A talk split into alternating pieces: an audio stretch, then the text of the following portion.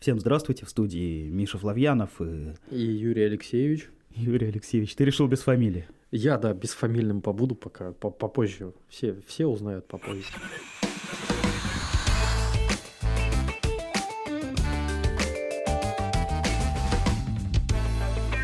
После Нового года мы сидим, э, будем честными с нашими слушателями, мы пьем шампанское.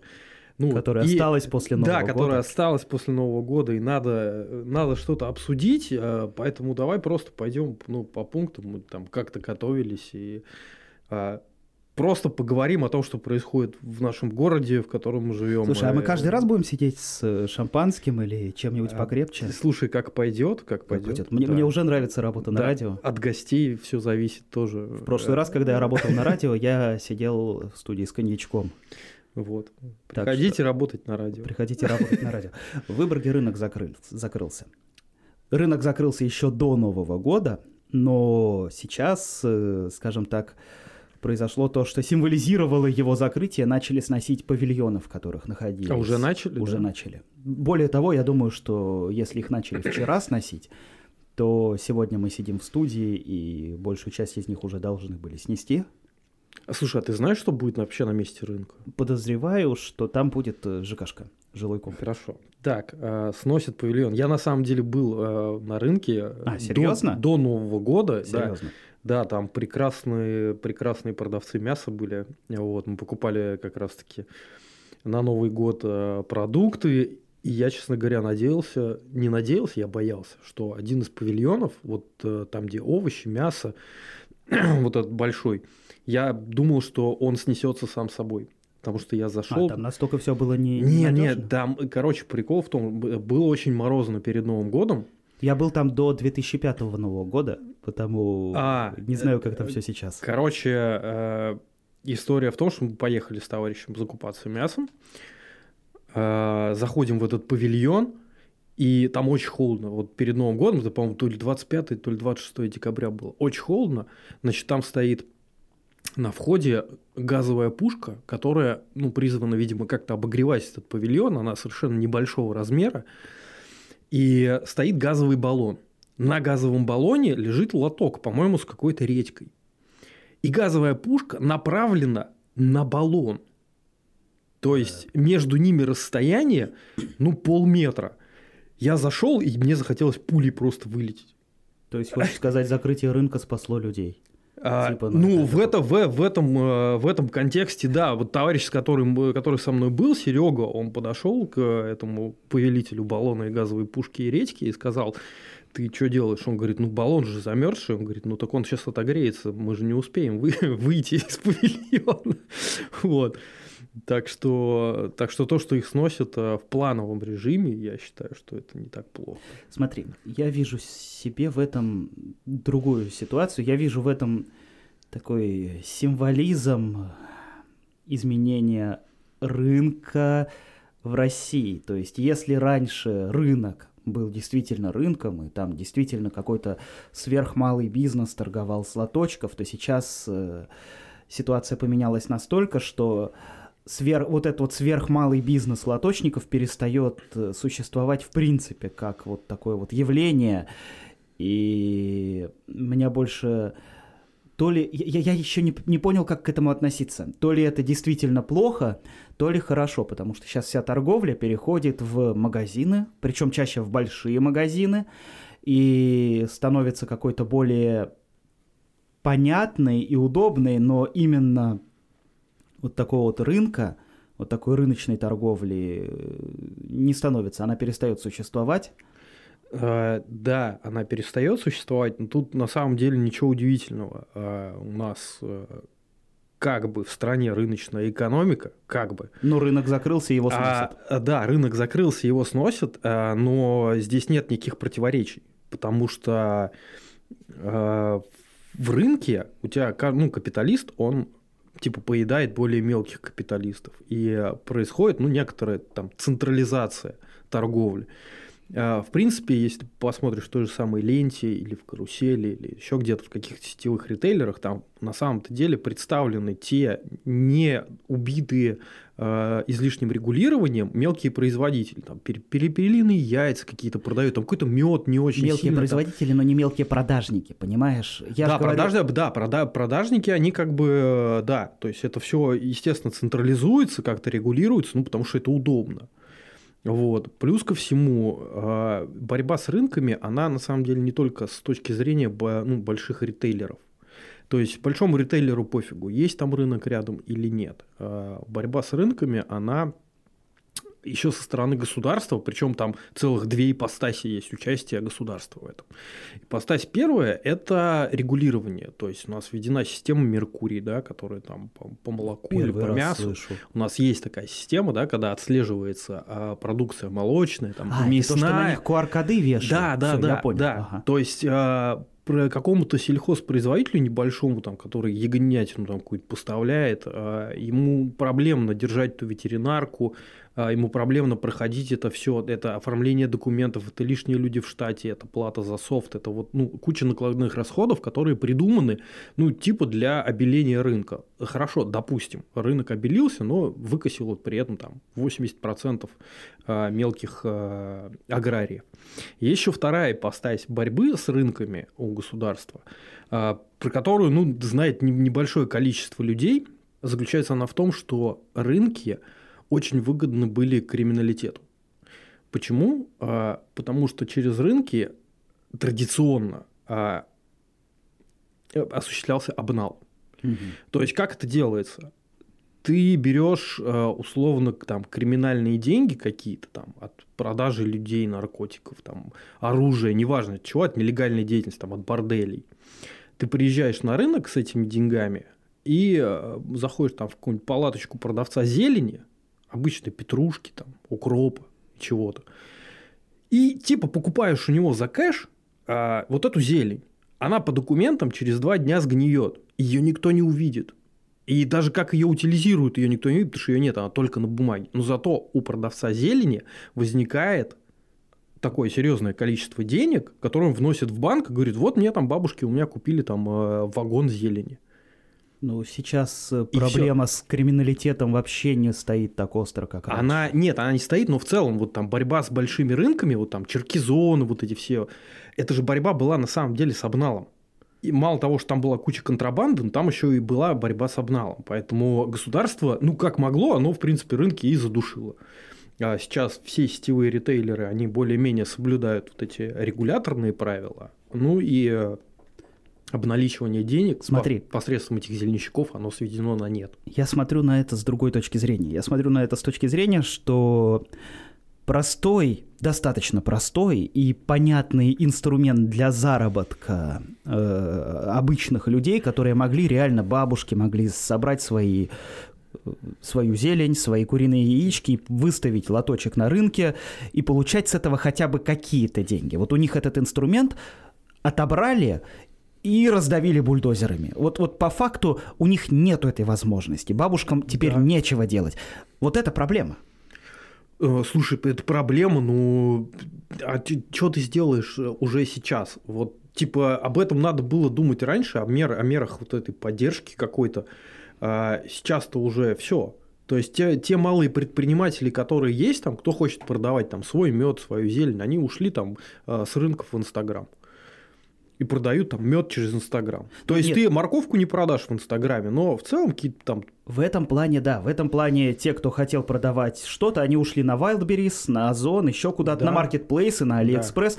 Да. Э, малое предпринимательство осталось, вот это сверхмалое предпринимательство, оно осталось доступным, но только тем, кто действительно способен разобраться с Инстаграмом, способен разобраться. Это невероятно сложнее, технически сложнее, чем просто выставить свою палатку на рынке. Ну, да, я согласен. Глубинный народ, не люблю вот это вот определение, но глубинный народ, бабушки из глубинки, ну не смогут зарегистрироваться на Wildberries в свои не 80 смогут. лет. Не смогут, к сожалению, не смогут. Ну, так, так, так приняли э, решение, они, видимо, не думали об э, этих людях. То есть у нас лес рубят, и как всегда... Да, да, летят щепки, и ну, об этом можно только пожалеть. Вот. Но я лично знаю вот ряд а, таких сверхмалых предпринимателей, там, да, которые продают там, грибы, ягоды. Каждый год у них а, покупаю то, что мне нужно, и ну, они нормально себя чувствуют. Ну, ну да, рынков нету, что поделать. Ну, они стоят вдоль трассы. Они стоят вдоль трассы. Нальешь да. мне еще? Да. Давай. В Выборге произошла интересная ситуация, интересная с точки зрения нас, но не, совсем не интересная с точки зрения того, кто в ней оказался или потенциально может оказаться. Выборгского пенсионера дважды похоронили, причем пенсионер все это время был жив, умер его полный тезка, и каким-то чудесным образом чиновники, которые занимаются, я, кстати, даже не знаю чем, но начислением пенсий, они решили, что это вот тот самый выборжанин, и в итоге его похоронили один раз и перестали начислять ему пенсию, после чего он смог доказать, что он жив. Кстати, это очень сложная процедура доказать, что ты жив. Серьезно, ты не можешь просто прийти и сказать «Здравствуйте, я жив», тебе надо доказывать, что это ты. Тебе, тебе надо доказывать, что ты еще гражданин этой страны, потому что там эти события иногда связаны. У меня вот. была, была история похожая. Тебя тоже убивали? Не, не меня убивали, у меня был знакомый, который э, вышел из тюрьмы, там по документам мертв, и потом в итоге а, оказалось, да, что он жив, и потом говорят, ну, ну ладно, ты жив, окей, как бы да, мы тебя видим, ну, типа, ну ты не гражданин страны. Он тут, да как? Ну, ну, То есть, вот, там, надо, вот. типа, надо гражданство технически заново получать? Там, там да, там какая-то эпопея была, он в итоге не дожил до... Сравнялся коллизии. со своим статусом. Да, такие коллизии, да, бывают. Но вот сейчас она, история-то повторилось, видимо, в, в Выборге. Не, меня восхищает то, что это произошло дважды, понимаешь? Когда тебя хоронят один раз, и ты один раз идешь доказывать, что ты на самом деле жив. Окей, окей, случается. Но когда это происходит два раза подряд, и ты второй раз вынужден доказывать вот этой вот нашей бюрократической системе, что ты человек, и, знаешь, бюрократическая система не верит фактам, она верит бумажкам. Вот ты можешь прийти к этой бюрократической системе э, воплоти, но она тебя не видит. Слушай, ну, э, я скажу так, вся эта, э, вся эта ситуация, она обусловлена тем, что, я не знаю, у тебя, у тебя в паспорте стоит же штамп, где ты прописан? Ну, конечно. Ну, ну конечно, да, а у, тебя штамп, без него. а у тебя штамп стоит, а, типа там ТП, ФМС, вот это все, да? Ч- честно, я не настолько его не разглядывал. Я просто знаю, что он существует, но... Ну, ты не менял прописку после нет, там, нет, 10? Нет, нет, нет, нет, нет. Просто а, в какой-то момент, в какой-то момент а, начали выдавать паспорта вот эти самые территориальные подразделения управления федеральной... А, ну, как раз где-то 10 лет назад и случилось. Да, да, да. да. И раньше, до этого, у нас, кстати, там какая-то следующая новость есть про паспорта. Вот. Сейчас, Мы сейчас, к этому потом перейдем. Да, да сейчас, когда... сейчас будет такая ага. вводная, вводная часть. Так вот, до этого, до УФМС, э, паспорта выдавала полиция, тогда еще милиция. У меня вот, например, паспорт старый, и мне его там менять через какое-то количество лет. Но у меня там стоит штамп, что мне его выдал э, отдел милиции в Санкт-Петербурге. А почему же в какой-то определенный момент вместо милиции э, стали выдавать вот эти ТП УФМС. Э, почему забрали Так нет, ну это нормально. Мигра... Это миграционная служба. Ну, по идее, если вот так да. вот по логике рассудить, этим и должна заниматься УФМС. Да, безусловно. Но тогда еще УФМС как такового, ну, когда я получал паспорт, его еще не было. Это какой год был? Ой, слушай, у меня 2004 года паспорт. А, ну у меня на 10 лет позже. Вот, 2004 года у меня паспорт выдан, я как раз пришел после армии. Прикол в чем? А, почему забрали у ментов? Менты в то время, они получали маленькие зарплаты, не такие, как сейчас получает полиция.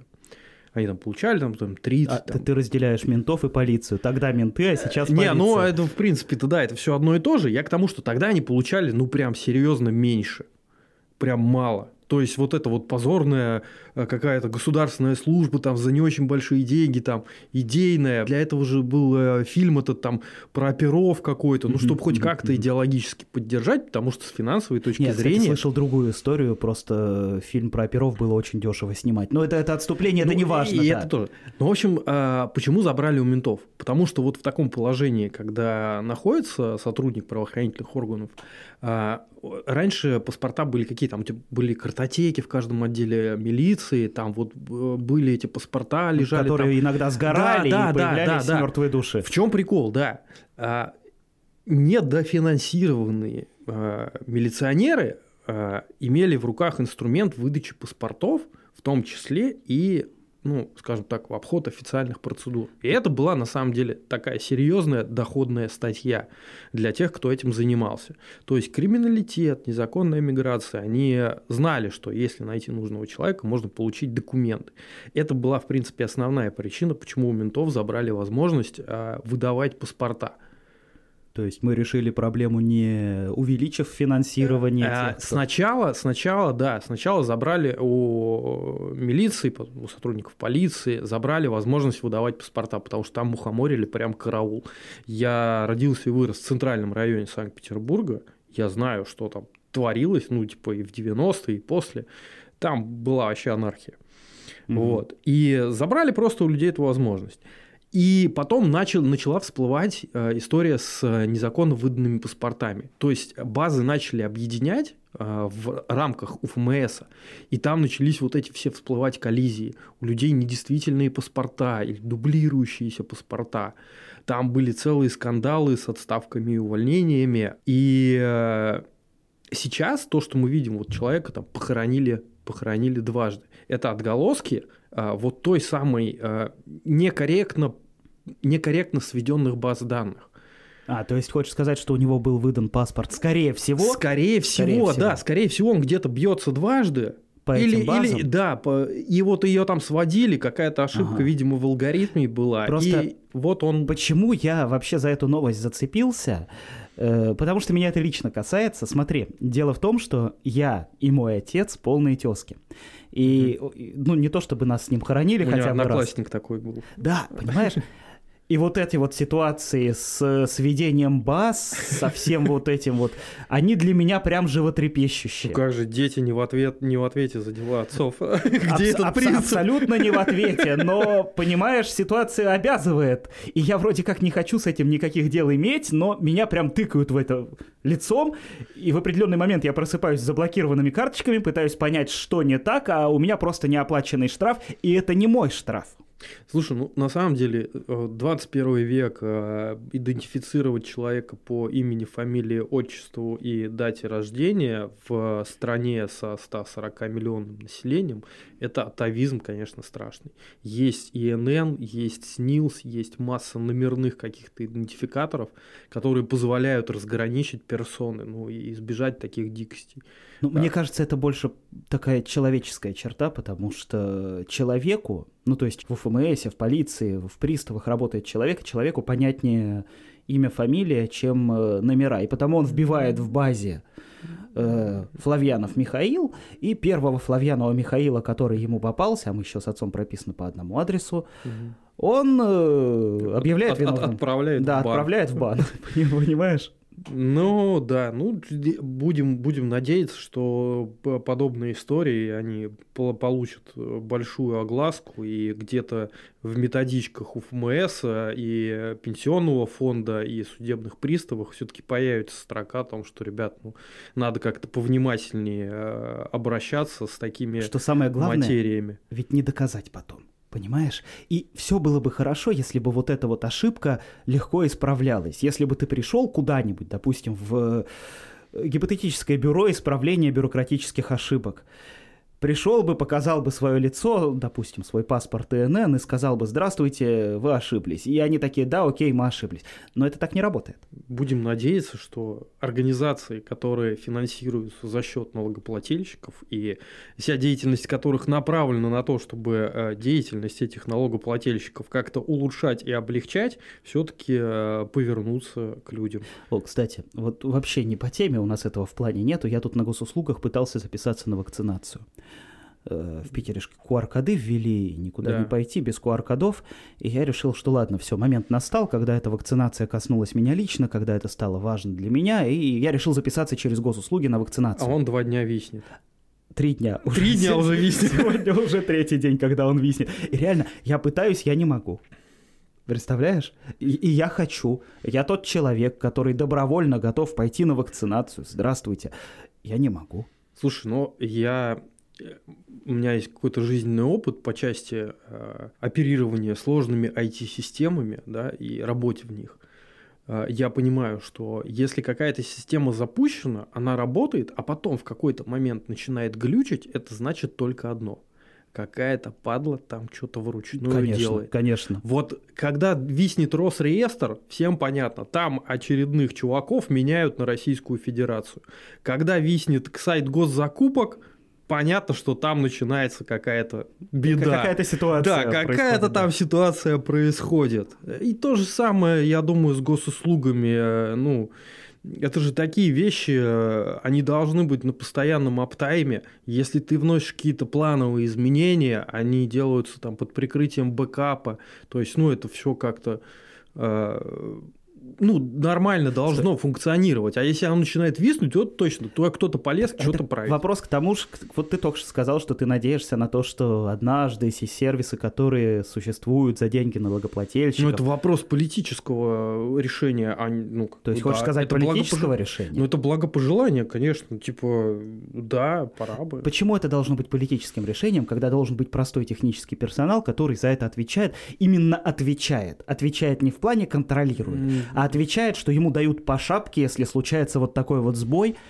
Почему? Почему коммерческие сервисы работают без, без сбоев, без ошибок, и у них, как ты это сказал, аптайм? Ага, а... сервисы под... Госуслуги не масштабнее Алиэкспресса. Ну, безусловно. Но я не видел на Алиэкспрессе а... сбоев таких масштабов. Слушай, а... почему, почему у нас глючит? Ну, ну, потому что кадры, во-первых, и, во-вторых, нет на самом деле ответственности какой-то.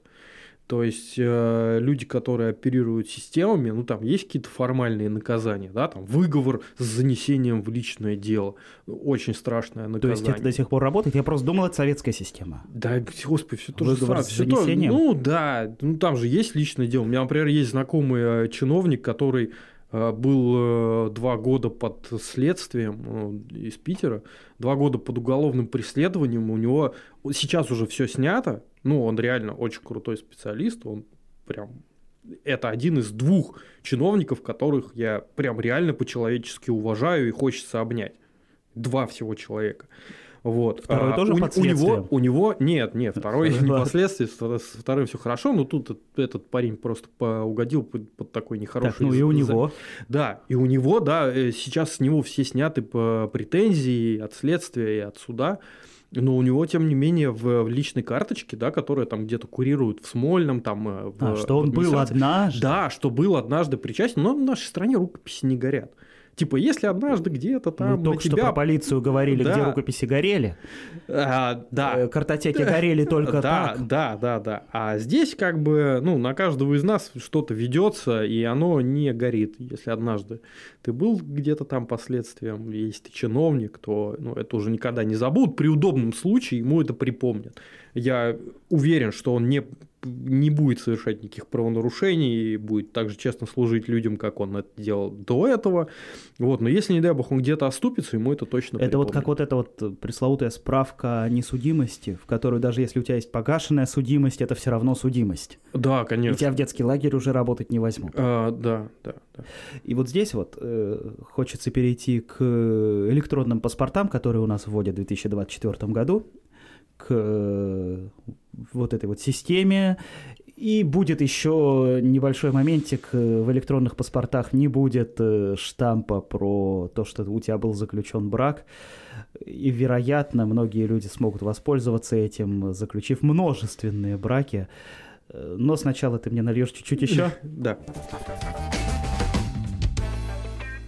Про паспорта и э, про множественные браки давайте разделим. Значит, э, первое, электронные паспорта – это офигительное благо для всех нас, особенно если их сделают на каком-то хорошем, таком качественном э, блокчейне, чтобы нельзя было вносить изменения, не поломав всю структуру. Мне очень кажется, что это будет сделано это, не на блокчейне. Это, это было бы просто идеально, потому что электронный паспорт, он, э, по сути, ну, во-первых, сроки перевыпуска – Типа напечатать карточку это очень быстро. Тебе не надо там э, и бежать в госзнак, там ждать, пока они тебе отпечатают все это там со всеми этими степенями защиты. Нафиг не надо. Просто обычная карточка, прекрасно, она бьется во всех базах, одинаково бьется.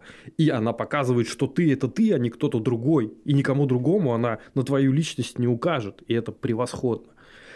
А, второе. А, насчет множественных браков.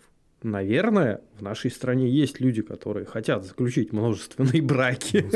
Ну, Но, типа, понимаешь, э, если бы я был султан, я был бы холостой.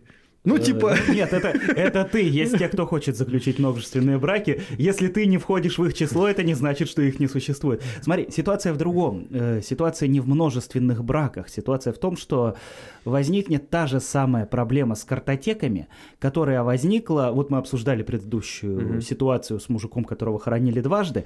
Возникнет та же самая проблема со сведением вот этих бесконечных баз данных, бесконечных картотек и бла-бла-бла-бла-бла. Множественные браки возникнут не потому, что ты сможешь э, без, без этого штампа в паспорте заключать брак за браком, а потому, что ты сможешь поехать в республику Хакасия. Например. Например, да. И у тебя там нету записи в базе данных, заключить там брак, вернуться и, и все. И две разные базы, которые никак между собой не бьются, и у тебя получается два брака. Слушай, а, ну, во-первых, э, ладно, оставим за скобками вопрос целесообразности таких действий. Допустим, человеку действительно надо.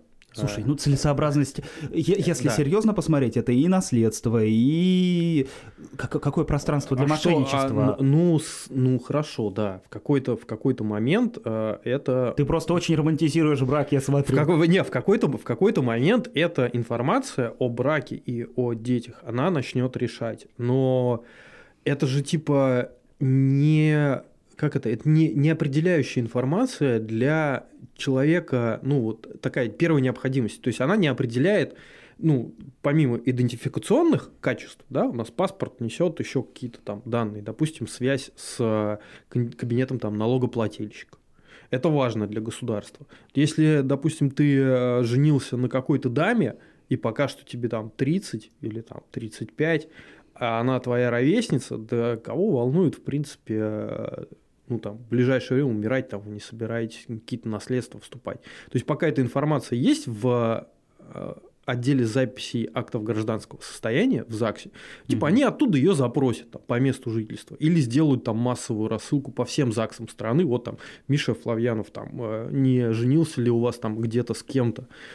Вот они сделают это, ну, этот запрос, когда он будет им необходим, но конкретно в моменте это не нужно.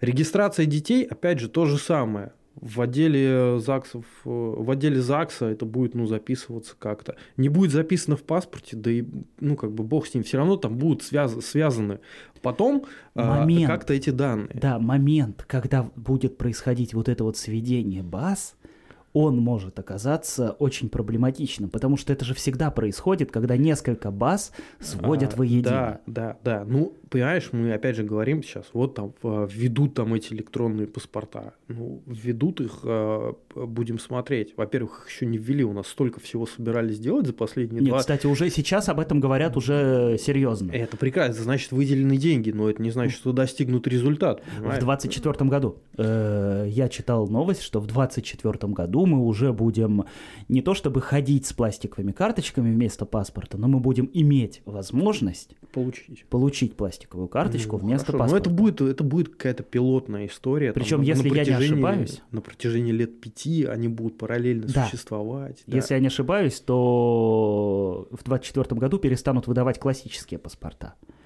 Ты а, не сможешь... Подожди, а когда мне паспорт получить? Ты же сказал, в 2004 ты получал?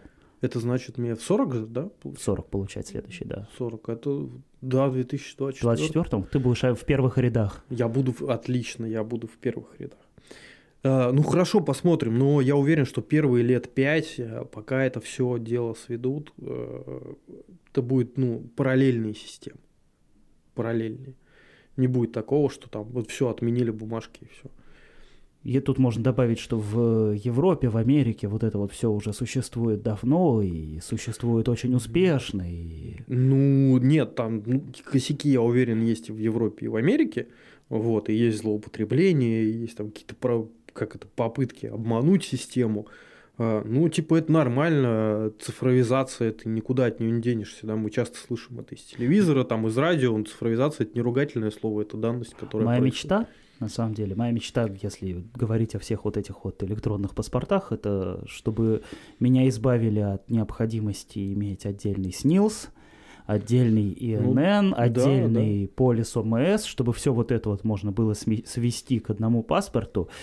И пускай это будет QR-код, пускай это будет мой какой-нибудь личный номер, но я просто не хочу ты хочешь чип, короче. Э, я хочу избавить Ты себя... Ты хочешь чип, я хочу избавить себя, да, от э, всех вот этих бюрократических сложностей, с которыми... Ты, ты не единственный человек такой, у меня вот э, Влад, ты его знаешь, он тоже, да, конечно. он тоже кричит, дайте мне дайте чип мне скорее чип. уже, потому что, да, когда он там садится по бизнесу какие-то там заполнять документы. Приходится а, найти тысячу бумажек. Да, да, да. Там, да, да, о существовании которых ты не да, знал. У меня, у меня в кабинете стоит две папки с его документами, он вечно прибегает. Да где эта фигня, блин, я ее знать не знал. Потому что в Америке, насколько я знаю, все, что тебе нужно для счастливой жизни, это номер соцстрахования номер и права. соцстрахования и права. Все. Там даже паспорта, как я понимаю, это не важный документ. Это не настолько важный документ. Ну, в принципе, да. Ты можешь он получить... типа грамоты как бы. Ну, типа, ты, ты американец, у тебя паспорт. Кстати, вот ты, но... ты закончил Стэнфорд, вот у тебя диплом.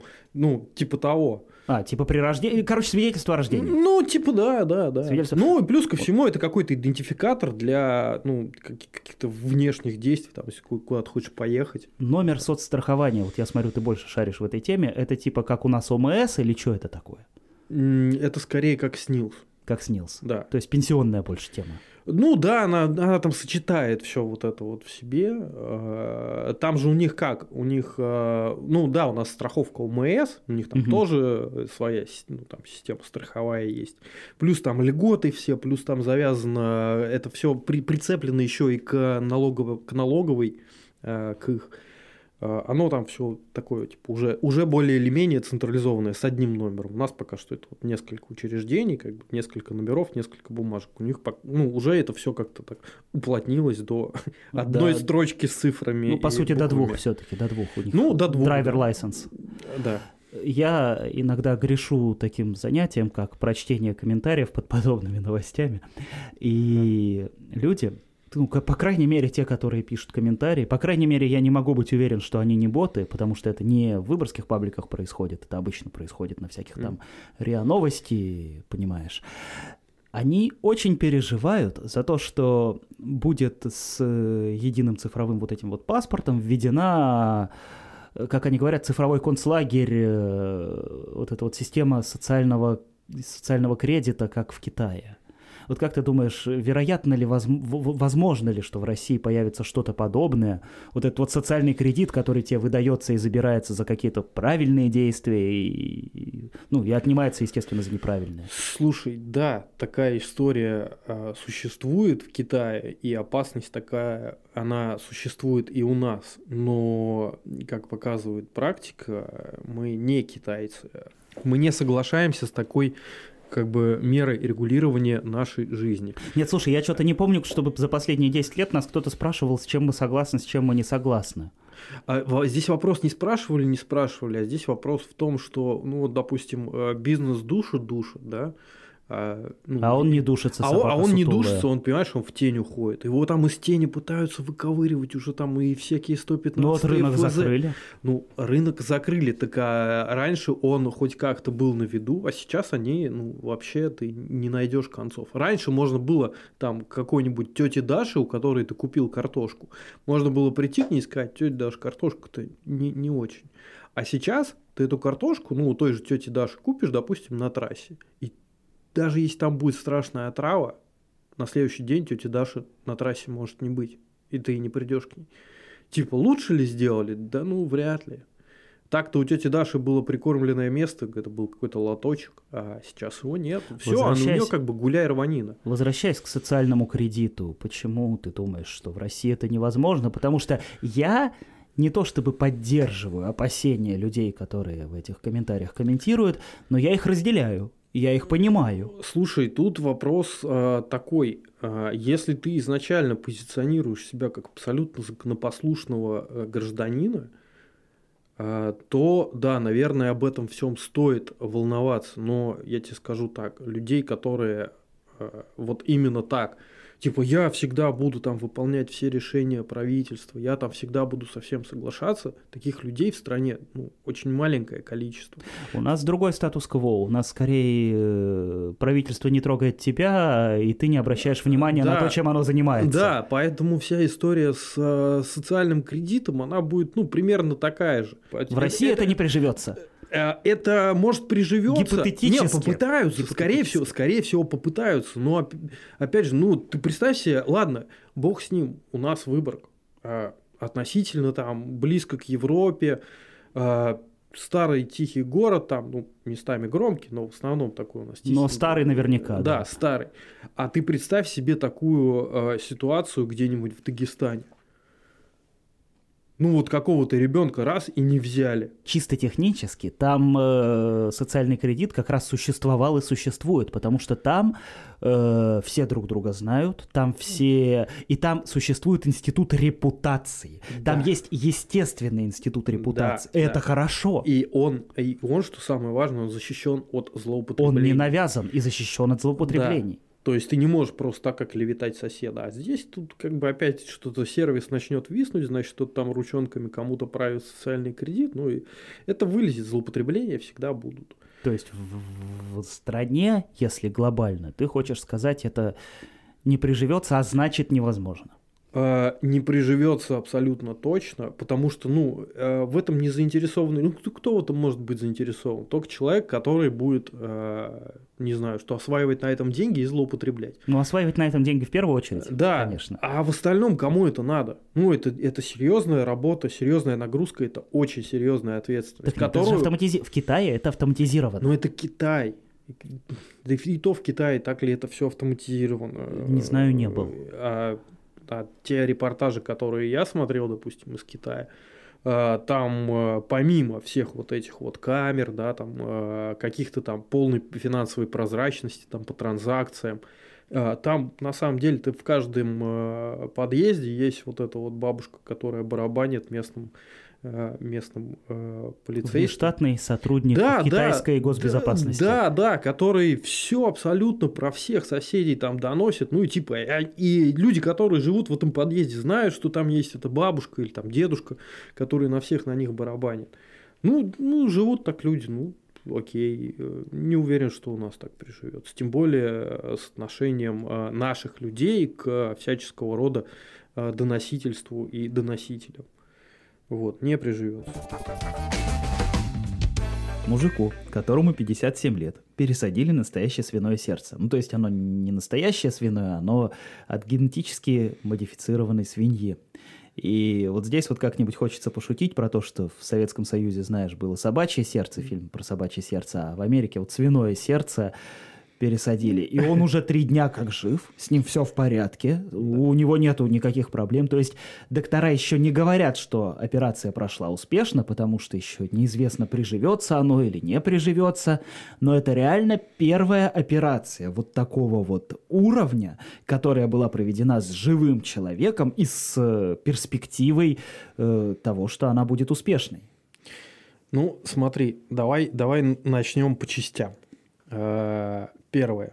Чуваку, которому было 57 лет, у него сейчас не было альтернатив. Ну да. То есть, да, ему сказали, что ты либо все, либо под нож, как бы, и мы тебе... Э, либо пере... свиное сердце. Да, либо свиное сердце. А, теперь давайте размотаем эту историю немножко назад и узнаем, что на самом-то деле человеку, человеку пересаживали раньше части сердца, э, в частности, митральный клапан, он очень сильно похож у нас. Э, ну, у нас вообще похожие органы, там почки, кстати, про это сейчас расскажу, а, пересаживали человеку, но это клапан, он, знаешь, такой работает, типа впуск-выпуск, он между прав, правым и левым uh желудочком, он а, перепускает кровь, он в одну сторону качает, в другую не качает. Я далек от этой темы, потому я сейчас могу шутить шутки про то, что я в стиральной машине недавно такой менял, понимаешь? Вот, вот. ну да, в принципе, что-то, что-то общее, да, это такая резиночка в одну сторону да, да, да, гнется, в другую нет оно все приживалось, но когда пытались а, пересадить человеку полноценный орган от свиньи, а, такие, такие как бы посылы, они были еще в 70-х годах а, в Азии и в Индии. То есть пытались... А, то есть это не новая история? Да, да пытались в тупую пересадить органы от свиньи, они ну, действительно похожи, очень сильно похожи. Но они, естественно, не приживались, потому что человеческий иммунитет отторгал это все. И э, была проведена достаточно большая работа, как это обойти. Э, в чем фишка? У млекопитающих, ну, помимо там, приматов, да, к которым мы относимся, там, у свиней, у говядины, там, у свиней, у, говядины, у коров, да, да. у свиней, у коров, у них э, на клетках э, образуется специальная молекула, это углерод. Э, он, ну, если коротко, он называется альфа-гал. Пауза. Юр, кто ты по образованию? Откуда, откуда ты такой умный взялся? Неважно, серьезно? неважно. Нет, я это, это просто... очень интересно. Ну, ну, раз тебе интересно, слушай. Так вот, э, у человека есть такой, э, э, у, у животных есть такая молекула, это углерод, который вызывает иногда у людей даже пищевая аллергия есть на мясо, знаешь, да? Ну, есть люди да, с аллергией да, да, на мясо. Человек угу. ест мясо, там, стейк свинину съел, и у него бац, там, там Прыщики д- дышать телу. трудно, а, да, там трудно. прыщи, да, там, э, ну, разные бывают аллергии, вот, но бывает и такое. Это вот именно из-за этого э, углевода, который образуется у свиней. И поэтому, поэтому э, когда пересаживали там, сердце или почку или еще что-то, э, именно из-за этой молекулы отторгались органы. С митральным клапаном проще, потому что он состоит из соединительной ткани. Это как бы, ну, такой, знаешь, полухрящик, такая типа резиночка. Ну, как бы, там не сильно иммунитету интересно. А вот как... Где он находится? Давай начнем с самого важного. Митральный клапан? Да. Это, а, это где? Он, это... Он, он находится прямо вот ну, посередине Это вот сердца. тот, который перепускает между... Правым и левым. Правым и левым. Да, да, это такой, ну, самый mm. большой такой клапан. Вот его, его пересаживали из свиньи. И... Стой, как это происходило? То есть, типа, на живое сердце вырезали да, в живом сердце да, один да, клапан? Да, да, и вставили туда, ну, берут от свиньи, его чуть-чуть там подправляют, ну, как бы по размерам, там, потому что там надо э, к мышцам подвязать, которые открывают, закрывают эти створочки. И его, ну, встраивали туда, и нормальный человек работал. Серьезно, и сколько лет он прожил? А, слушай, ну это довольно-таки распространенные уже операции. А, то есть были. это делается регулярно? А, ну, более или менее. То а есть... как живет человек, пока ему вырезали сердце и вот ну, этот там клапан? Пом- помпа качает. Как бы. А, то есть это все настолько? Про... Да, помпа качает, человеку делают операцию, потом все работает дальше. Нифига себе современная медицина классная. Да. Давай вернемся к, собственно, к, собственно, да, к новости. А, и из-за этой молекулы, из-за этого альфа-гала, который вызывает аллергию, невозможно было пересадить какие-то органы более или менее существенные. Там с печенью были проблемы, с почками были проблемы, да вот с любыми функциональными органами были проблемы. А, что было проделано? А, я не знаю, ну ты вряд ли следил, но в октябре прошлого года была похожая новость, когда от свиньи пересадили человеку почку. Причем эта почка была именно свиная кстати, возможно, слышал. Вот. Не придал и, значения. Короче, да, там история следующая. А, как это получилось? Почему почку не отторгло? А, не отторг организм, куда его пересадили. Там была на самом деле целая эпопея а, в два захода а, делалась операция. Во-первых, а, делали операцию женщине, мертвой женщине. Получилось так, что одна женщина, это в возрасте, по-моему, 53 лет, она умерла и э, завещала свое тело на органы. Угу. Но ее органы никуда не подошли. И ее решили использовать немножко по-другому. А, есть такой э, ученый, хирург, э, трансплантолог в Америке, его зовут Роберт Монтгомери, это что-то типа Элвиса Пресли э, среди трансплантологов. Очень известный чел в своих кругах. Плюс живой. Он живой, я тебе больше скажу, чувак мировой. Он себе пересадил сердце героинового наркомана. Стой, он, как он мог себе? Ну, э, он, э, у, него, у него врожденный порог сердца был. Ага. И э, он стоял в очереди на сердце. Ну, типа другого не было, потому Нет, героинового- нет, нет, он специально пересадил себе сердце героинового наркомана, бывшего, с гепатитом С. Зачем? То есть это те органы, которые отбраковываются. Зачем? Затем, что он хотел доказать мировому сообществу, что эти органы не стоит отбрасывать. Он пересадил, ну, э, операцию, ему пересадили э, сердце героинового наркомана с гепатитом С, он вылечил гепатит С, до сих пор живет, и вот сейчас э, вот эта вся история с пересаженным свиным сердцем, это благодаря ему. То есть у него был выбор либо гепатит С, либо помереть. И он Не, был- он, у него была возможность получить нормальное сердце. Он хотел показать всем остальным, что, ребята, не выбрасывайте эти органы. Типа, ну, не надо так. И он невероятно популярен вот в своей среде, ну, и тех, кто знает. Я, например, офигеть, как уважаю этого дядю. Ну, я потому что чуть-чуть там слежу за всеми Мгм, этими историями. мгм. Короче, возвращаемся к октябрю прошлого года, когда пересадили почку. А, вот эта женщина, которая умерла Так. а, перед этим они взяли зародыш свиньи в лаборатории. И на уровне, когда э, вот эта свинья еще является там сгустком клеток каких-то небольших, они в ней сломали ген, который продуцирует вот этот углевод, альфа-гал, который, который вызывает аллергию, отторжение. Вот, они сломали. А выросла свинюшка, Так. уже без э, вот этих вот э, без этих углеводов Это на, на поверхности своих клеток. И получается, что вроде как почку можно пересаживать. Вопрос, кому ее пересаживать? Ну, там пробовали мартышкам, там, обезьянам, ну, это вроде как ну, наш вид. Все работало. И тут попадается вот эта женщина 53 лет, которая умерла, и ну как бы органы никуда. И они такие, давайте ей.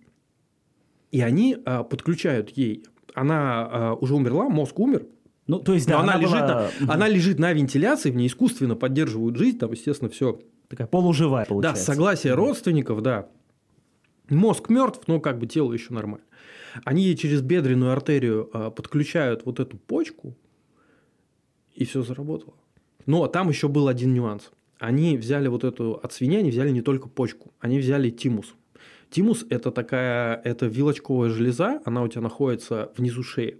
Она тренирует твои текиллеры, то есть те, которые убивают э, бактерии, всякие вредные вирусы, там, коронавирусы. Иммунитет, Да, иммунитет, иммунитет. иммунитет. Твой иммунитет Ага. тренируется в, тимусе, в тимусе.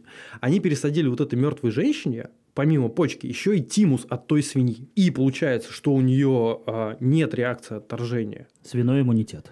А, да, ну, свиной иммунитет у мертвой женщины, как бы страшно это не звучало, ну, типа, почка заработала, уровень креатинина там был, который в крови он сразу же Так пони- что, а понизится. живым людям тоже пересаживают? Так вот, так смотри, дальше, а, это было в октябре прошлого Так. года, и вот сейчас то, что чуваку пересаживают сердце, это результаты вот той работы. Они взяли свиное сердце, также из генно-модифицированной свиньи, в которой сломан вот этот вот а, механизм продуцирования углеводов вот этого альфа-гала, то есть оттор- отторжение не а, происходит. И у меня вопрос, ну, а, я не до конца пока что еще прочитал там результаты, по сути, там новость появилась вчера, да, что пересадили чуваку а, сердце. Так. Я обязательно прочитаю. Мне интересно, как они обошлись э, с тимусом, с текиллерами, потому что, ну, э, человеческая иммунная система – это достаточно сильная иммунная система. И если они ее тоже пересадили от той же самой свиньи, то, в принципе, для меня пазл сложился. Очень оперативная, быстрая работа от октября до января. Ну, типа, они вырастили сердце, пересадили, и оно Вот тут вот прижилось. вопрос. Э, Если пересадить человеку иммунную систему от свиньи, ему не станет от этого типа хуже? Ну, ну, в определенной степени, конечно, станет, но, типа, наверное, это хуже будет лучше, чем если Лучше, бы- чем помереть. Ну, Да, да. Выбирая между смертью и Да, и я так понимаю, что они там поломали еще какие-то гены, которые отвечают за рост э, сердца, чтобы у него не получилось там какой-то гипертрофированное. Слушай, если это слушать э, голосом комментаторов из э, пабликов всяких новостных, то это, это все звучит ужасно. Это, это генная инженерия, это пересадка человеку. Слушай, это... да, это, это офигительный прорыв. Ты понимаешь, что дефицит органов, ну, типа, закроется. Ты, да- ты даже тебя- становишься не киборгом, ты становишься частично свиньей. Да, господи, ты становишься живой. Типа Свиньей. такой свиньей, но ты остаешься жить. Это же, это же великолепные новости. Это прорыв. Я больше, я больше чем уверен, э, Монтгомери и его команде дадут Нобелевку за это. Потому что э, ты ну, ты в какой-то степени теряешь. Ты не можешь больше прийти в магазин купить там свиное сердце, сварить его и там на бутерброды. Но у тебя закрыт дефицит по органам. э, Не, это круто. С Это- этой точки зрения да, это круто. почки, э, сердце, печень. А Э, кровь? Э, Потому что есть большой дефицит э, крови для перелива. Слушай, ну я думаю, что с кровью, наверное, не будет таких прям прорывов, прорывов. Ну, на Блин, самом- представляешь, на как самом деле, в те- на самом деле в странах, где Ага. э, институт донорства ну, развит, они похор... ну, у нас же был там похоронен этот институт в какой-то момент, когда там что-то этих доноров объявили, там э, денег вам платить не будем, там что-то все ваши льготы обнуляют. Но он и сейчас не особо Там уже. была какая-то история, да. Сейчас это все опомнились, вроде как донорство снова восстанавливается, но я тебе говорю, в тех странах, где это не ломалось, типа там нет дефицита такого. Это у нас типа локальная какая-то проблема. Представляешь, как расстроятся зоозащитники, что э, свиней теперь еще и на органы разбирать будут. Э, не знаю. Ну, в общем, с точки зрения э, прям науки, это охренеть какой прорыв. И тут чуваку про, просто проаплодировать можно. Вот. Очень си- сильная работа и, ну, и сам подход. То есть раньше же как было, там пытались в свинье вырастить человеческое сердце.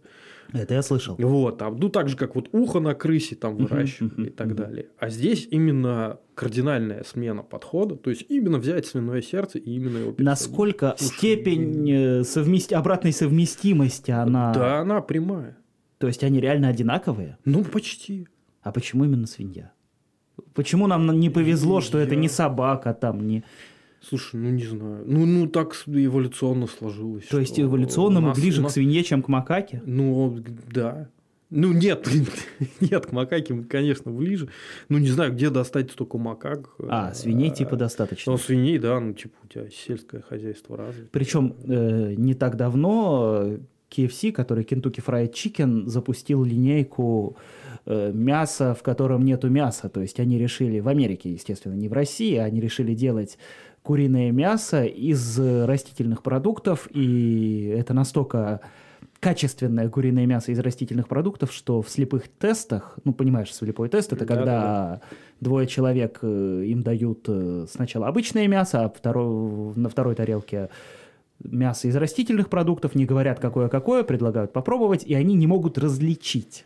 Так вот, с одной стороны, мы идем по пути, где э, о животных, даже о курицах, о птицах беспокоятся настолько, что замещают растительными аналогами мясо куриное, которого в роте как полно. С другой стороны, мы пытаемся разбирать теперь э, свиней на составляющие компоненты. Ты понимаешь, в чем дело? У тебя ошибочное представление о э, предпосылках и мотивах, почему растительная пища э, сейчас, ну, ею пытаются заместить э, там говядину, свинину. Нет, нет курицу. ошибочного представления. Я Она- понимаю, что Вопрос не в... Вопрос совершенно... СО2, вот это вот Да, всё. да, да. На самом деле э, вопрос как раз-таки в этом. Типа это, во-первых. Во-вторых, есть огромный эпидемиологический риск, который несет сельское хозяйство. Но Потому что- основной все-таки, прости, я тебя перебью, это то, что выбросы от коров в атмосферу пре- превышают количество выбросов от автомобилей. А, Да, это очень, да, существенно, да. Ну и плюс ко всему, э, там есть такой прикол, что когда ты э, выращиваешь там, ну там, допустим, свиней, выращиваешь свиней и кормишь их антибиотиками, то у них нарастает мышц больше. Какая Ты знал об связь? этом? Нет. А есть такая, ну, есть такая закономерность. а, Если я сейчас начну рандомно жрать антибиотики, у меня 6 кубиков появится? А, не уверен про 6 кубиков, но... Ну, попытаться а, да, стоило. да, попытаться даже, наверное, не стоит, но вообще есть такая история. Ну, типа, про это, про это даже есть какое-то такое разговорное, расхожее а, мнение, что вот еда там напичкана антибиотиками. Нет, но это чтобы они не дохли, Нет, чтобы не было... нет. Дело Серьезно? в том, что да, в небольших дозах регулярно а, пичкая антибиотиками животину, а, у нее серьезный прирост по массе. Ты подкидываешь мне очень хреновую идею. Так вот, а, ужас ситуации в том, что на сельское хозяйство а, расходуется колоссальное количество антибиотиков, во-первых, вопрос в количестве. Во-вторых, эти антибиотики чаще всего а, самые такие, знаешь, которые неприменимы для людей, самые дешевые, самые опасные. А, это второе. И в-третьих, на этих антибиотиках, на этих а, накачанных антибиотиками животных очень сильно эволюционируют бактерии и вирусы. Понимаешь? Понимаю. Почему говорят, что бесконтрольный, там, вопрос, бесконтрольный прием антибиотиков там, в- вам вредит? Ну, Потому что там... Они приспосабливаются. Да, они приспосабливаются. Так вот, а, штаммы новые возникают. Бактерии И- просто приспосабливаются Да, к тому, да, чем да. их убивают, Да, ся как-то да. резин- резистентность Да, называть? резистент, да, да, совершенно верно. И ужас в том, что а, людей, которые принимают антибиотики, их, ну, если по головам считать, на порядке меньше, чем а, коров, свиней и прочей там а, животины, которую разводят на убой.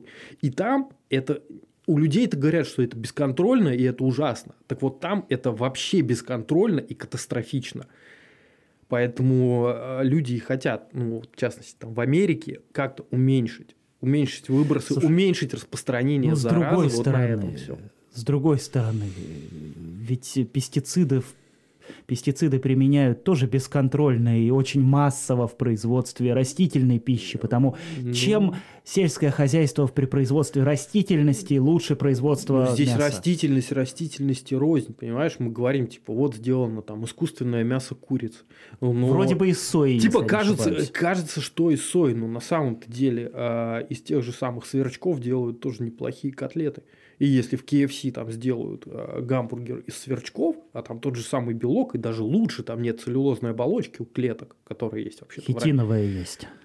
Пускай она будет хитиновая, у человека, конечно, нету там, ну, у кого-то есть там хитоназа, которая щепляет хитин. Но в целом, да, ну, знаешь, в блендере, э, когда это все прогонится, потом через хороший 3D принтер, который эти волокна напечатает куриные, отлично вообще залетит. Стой, вот здесь поподробнее. 3D принтер может настолько мелко печатать, что напечатать ку- куриные волокна Да. из... э, Да, конечно. А ты типа, ты думаешь, что ты волокна в курице чувствуешь какие-то, ну вот на языке там э, зубами, ты чувствуешь какие-то супер тонкие? Да я понятия не имею. Да, чувства. там будут такие, типа, как, ну, как лапша доширак, ну, вот примерно такой толщины. Ты будешь чувствовать такой же обман, как ты чувствуешь с искусственной икрой, потому что искусственную икру ты всегда вычислишь. Ну, ты всегда знаешь, что тебе подсунули искусственную икру, а не Ну, настоящую. Ну, понимаешь, это опять же, когда ты знаешь, какое должно быть настоящее, то да. А если ты, ну... Ага, я понял. Ты хочешь сказать, что через 20 лет новое поколение... Да, конечно. Ну, типа, спокойно будут есть, ты им настоящую курицу подсунешь, они скажут, ты чё? что Это как йогурт с клубникой, который Да, да. вообще не похож на клубнику. Да. Да и Но на- почему-то, и на йогурт не похож, но Да. почему-то, черт возьми, это йогурт с клубникой. Да, да, да. Так что... Как-то так. Ты хотел еще одну новость осветить, которой у меня в плане не было, и которая, мне кажется, ну, не то чтобы не сильно интересна тем людям, которые нас слушают, я не могу говорить за всех, но мне кажется, мне, мне, мне очень кажется, кстати, напишите в комментариях, если я не прав, что это не та новость, которая нужна в подкасте про Ты выбор. все усложняешь. Телескоп. Да, телескоп. э, телескоп, про который, э, возможно, вы и ты, кстати, Не, я Миш, точно, точно. Да, э, читали, читали или смотрели сюжеты какие-то о том, что запущен телескоп Джеймс Уэбб, да? Да, Джеймс Да, Уэбб. Джеймс Уэбб. Запущен астротелескоп, и все такие, ну, астротелескоп и астротелескоп. Кто-то сравнивает его с Хаблом, а, с его полноценной и, более того, заменой. А, Вот. А, Что интересного хотелось бы сказать про телескоп, который запущен вообще про астрономию. А, Во-первых, знал ли ты, что под Выборгом была, кстати, обсерватория? Э, Я знал, что под Выборгом разрабатывались ракетные двигатели. Приморске, Не. РКК «Энергия». Больше никакой связи Выборга с космосом, ну, кроме того, что у нас в Выборге живет еще космоархивариус, я А вот не наблюдал. Я, вот я тебе, кстати, расскажу. Выборг и космос это просто прям рядом, рядом, рядом. Да. Ну, А, на самом деле, 11 недали- километрах. неда- недалеко от Харитонова а, жил а, чувак а, из Швеции. в каких Ну, годах? Давай Ну, сразу гражданин, уточним. Это начало, начало 20 века. Так, Начало 20 века, фамилия Нальшоллер. И он был ну, достаточно современным дядькой по тем временам. а, обеспеченным, судя по всему. Он построил там усадьбу. А, кстати, ее останки до сих пор есть. Ты можешь потом а, загуглить а, усадьбу вот этого Найшоллера. Она типа есть ну, в архивах, там типа есть фотографии его в интернете. И... Ты не из Выборга, откуда ты это знаешь? Потому что а. я об этом не знаю ничего, но я прожил в Выборге а. реально 20 лет, даже вот, больше 20 лет. Вот, вот, вот знай, знай и люби свою, свою, свою родину. Так. Да, а, собственно, жил этот чувак в начале 20 века, и он построил себе там обсерваторию маленькую обсерваторию, но тем не менее там стоял телескоп, там, ну, это отдельно стоящее здание, такая типа, я не знаю, на что это, часовенка, не часовенка, ну, такое, что-то такое, типа часовенки, но без купола.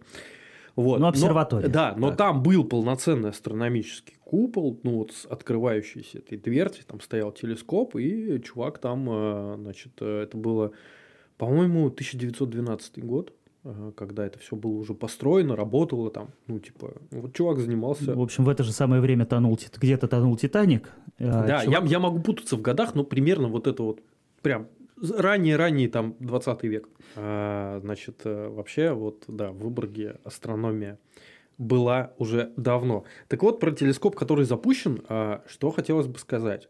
А, многие из вас, и в частности ты, ты же видел в интернете, ну, фотографии космоса с Хаблой, там такие прям... Конечно, конечно. Там такие конечно. красивые, такие разноцветные, там прям... Я знаю, что их а, красят, что они не настоящие. Они, ты знаешь, по какому принципу их красят? Нет. Нет, ты серьезно не знаешь или просто ну типа Мне не интересно было.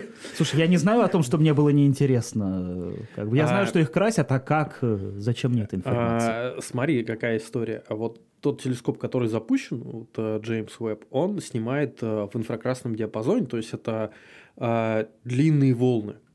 Длинные волны можно превратить в короткие. Ну, типа там ставится фильтр, и э, волны укорачиваются. Ну, за счет это оптический эффект.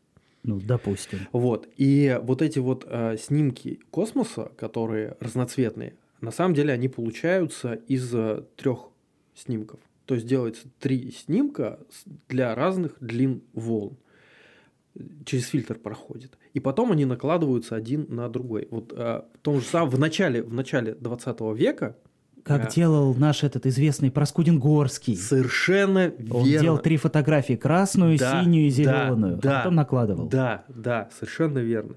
И тот же самый принцип э, идет сейчас и в астрофотографии, накладываются снимки один на другой, и ну, сейчас уже ученые научились определять, допустим, что там а, инфракрасный э, спектр, он там характерен для одного вещества, там а, ультрафиолетовый, там, для другого, там, для кислорода. Допустим, там для серы тоже там отдельный есть спектр на цветовой шкале, который э, ну, представлен в палитре. И э, таким образом они раскрашивают эти не просто цвета, это, эти цвета показывают э, наличие каких-то, ну вот, э, компонентов, да, водород, э, ну, у нас э, в, в астрономии вообще, типа, базовые элементы – это водород, сера и Тупой плебейский кислород. вопрос, прости, что перебиваю. Если я полечу в космос, он будет такого же цвета, как мне показывают фотографии с Хаббла или нет? Нет. Нет, вот я так и подозреваю, нет, что он, нас обманули. Он будет, да, ну человеческий глаз так устроен. То есть он не будет такого это фиолетово-желтого оттенка, как... Нет, э, нет, нет, к сожалению фиолетово-желтый. Вот то, что уже в желтый уходит, это вот как раз-таки э, прям очень, так, ну, очень допустим, ладно, и зачем тогда их окрашивают? Какую-то информацию дает?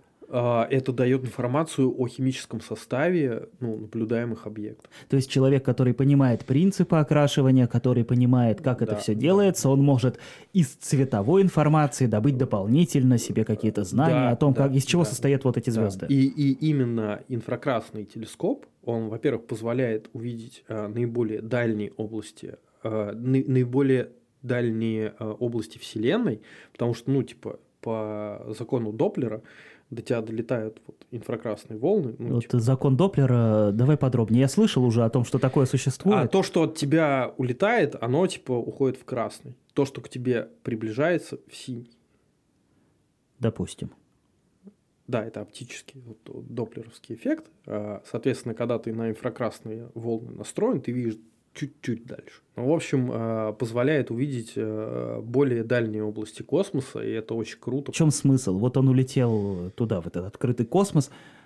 Что нового он нам даст? Э, чем ты так восхищен? Ну, телескоп и телескоп. А, слушай, я, во-первых, любой, любой телескоп в космосе, ну, будь он там инфракрасного диапазона, неважно какого там, или видимого, или это радиотелескоп, а любой этот телескоп свободен от искажений, которые вносит в него наша планета. То есть, например, сейчас, если посмотреть э, с какого-то очень крутого оптического телескопа, там, в США или э, там, в странах бывшего СССР есть телескопы оптические, да, они смотрят вот через атмосферу. Атмосфера вносит свои искажения. Также э, магнитное поле Земли вносит свои искажения в радиоастронометрию и ну, во все эти измерения. Когда ты отправляешь какой-то серьезный э, измерительный инструмент, типа там телескопа, в открытый космос, на него не влияет Земля. Вот, и это и куча спутников Илона Маска. Да, кучу, да, этот Starlink просто вообще ужас, забил нам все.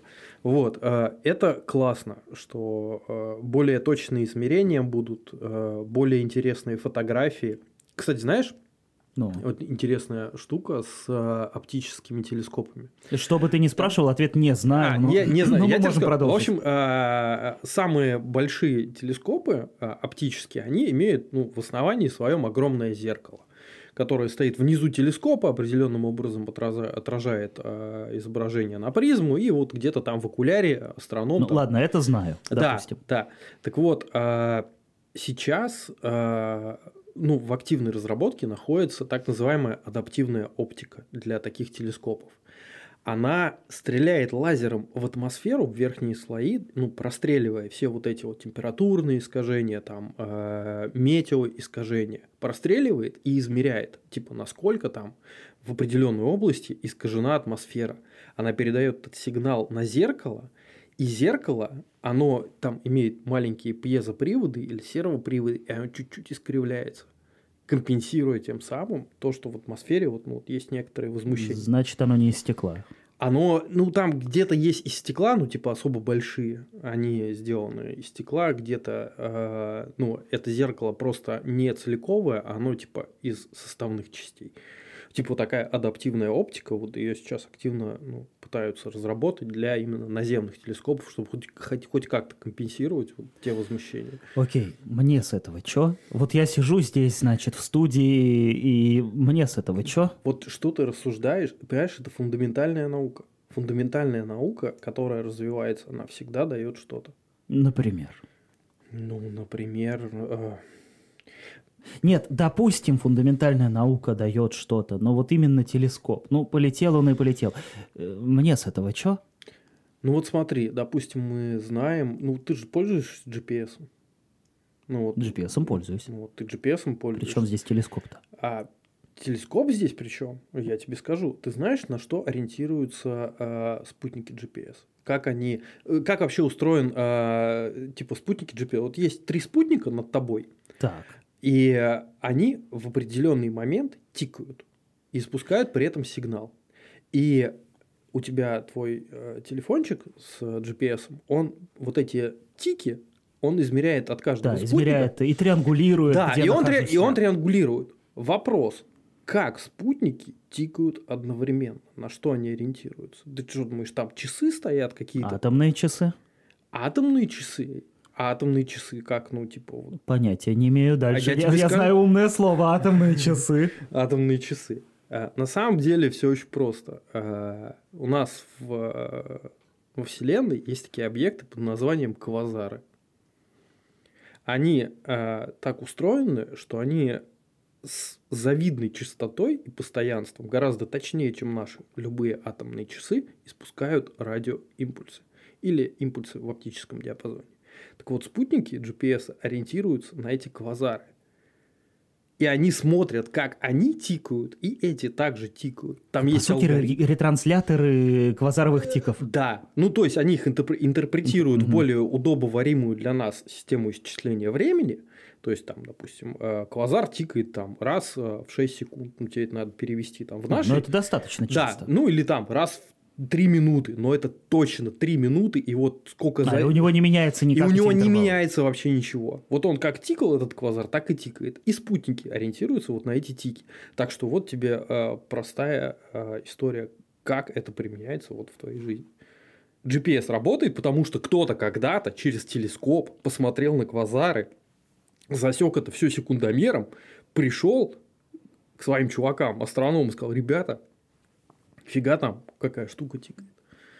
И теперь это вылилось. И теперь это вылилось в работающий GPS, Бейдоу, э, ГЛОНАСС и mm-hmm. кто, кто там еще. И еще кто-то. Да, вроде. там какая-то европейская система. Нет, слушай, это круто. Я, я, кстати, никогда об этом в таком разрезе не думал. Для меня, опять же, очень по-плебейски, но оно работает и работает. Как оно работает, а, ну, я примерно в общих чертах представляю, как оно работает, но вот до таких вот тонкостей деталей ну, я никогда типа, не доходил. Типа вот, да, это, про, это вот самое простецкое такое наглядное применение э, астрономии в нашей повседневной жизни.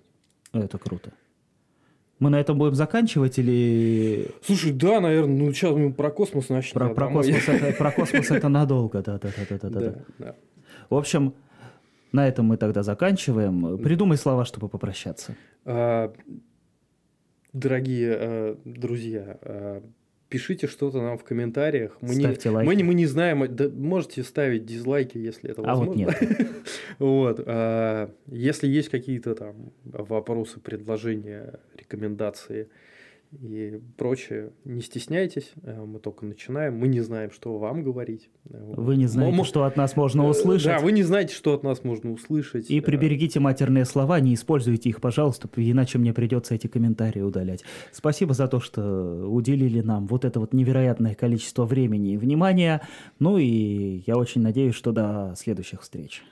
Да, я тоже надеюсь. До свидания.